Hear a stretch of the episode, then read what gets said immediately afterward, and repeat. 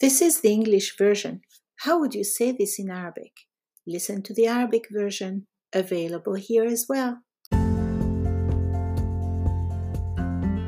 I attended a music lesson on the Clubhouse social platform this morning. I entered the room hoping to learn something about Arabic music. I found the musician's Moroccan dialect so clear that I invited a couple of students to attend as well. The room was both informative and entertaining. Little things can brighten your life. You can read these stories with me on my YouTube channel, Things You Need to Know About Arabic, and in my bilingual workbook on Amazon. Very soon.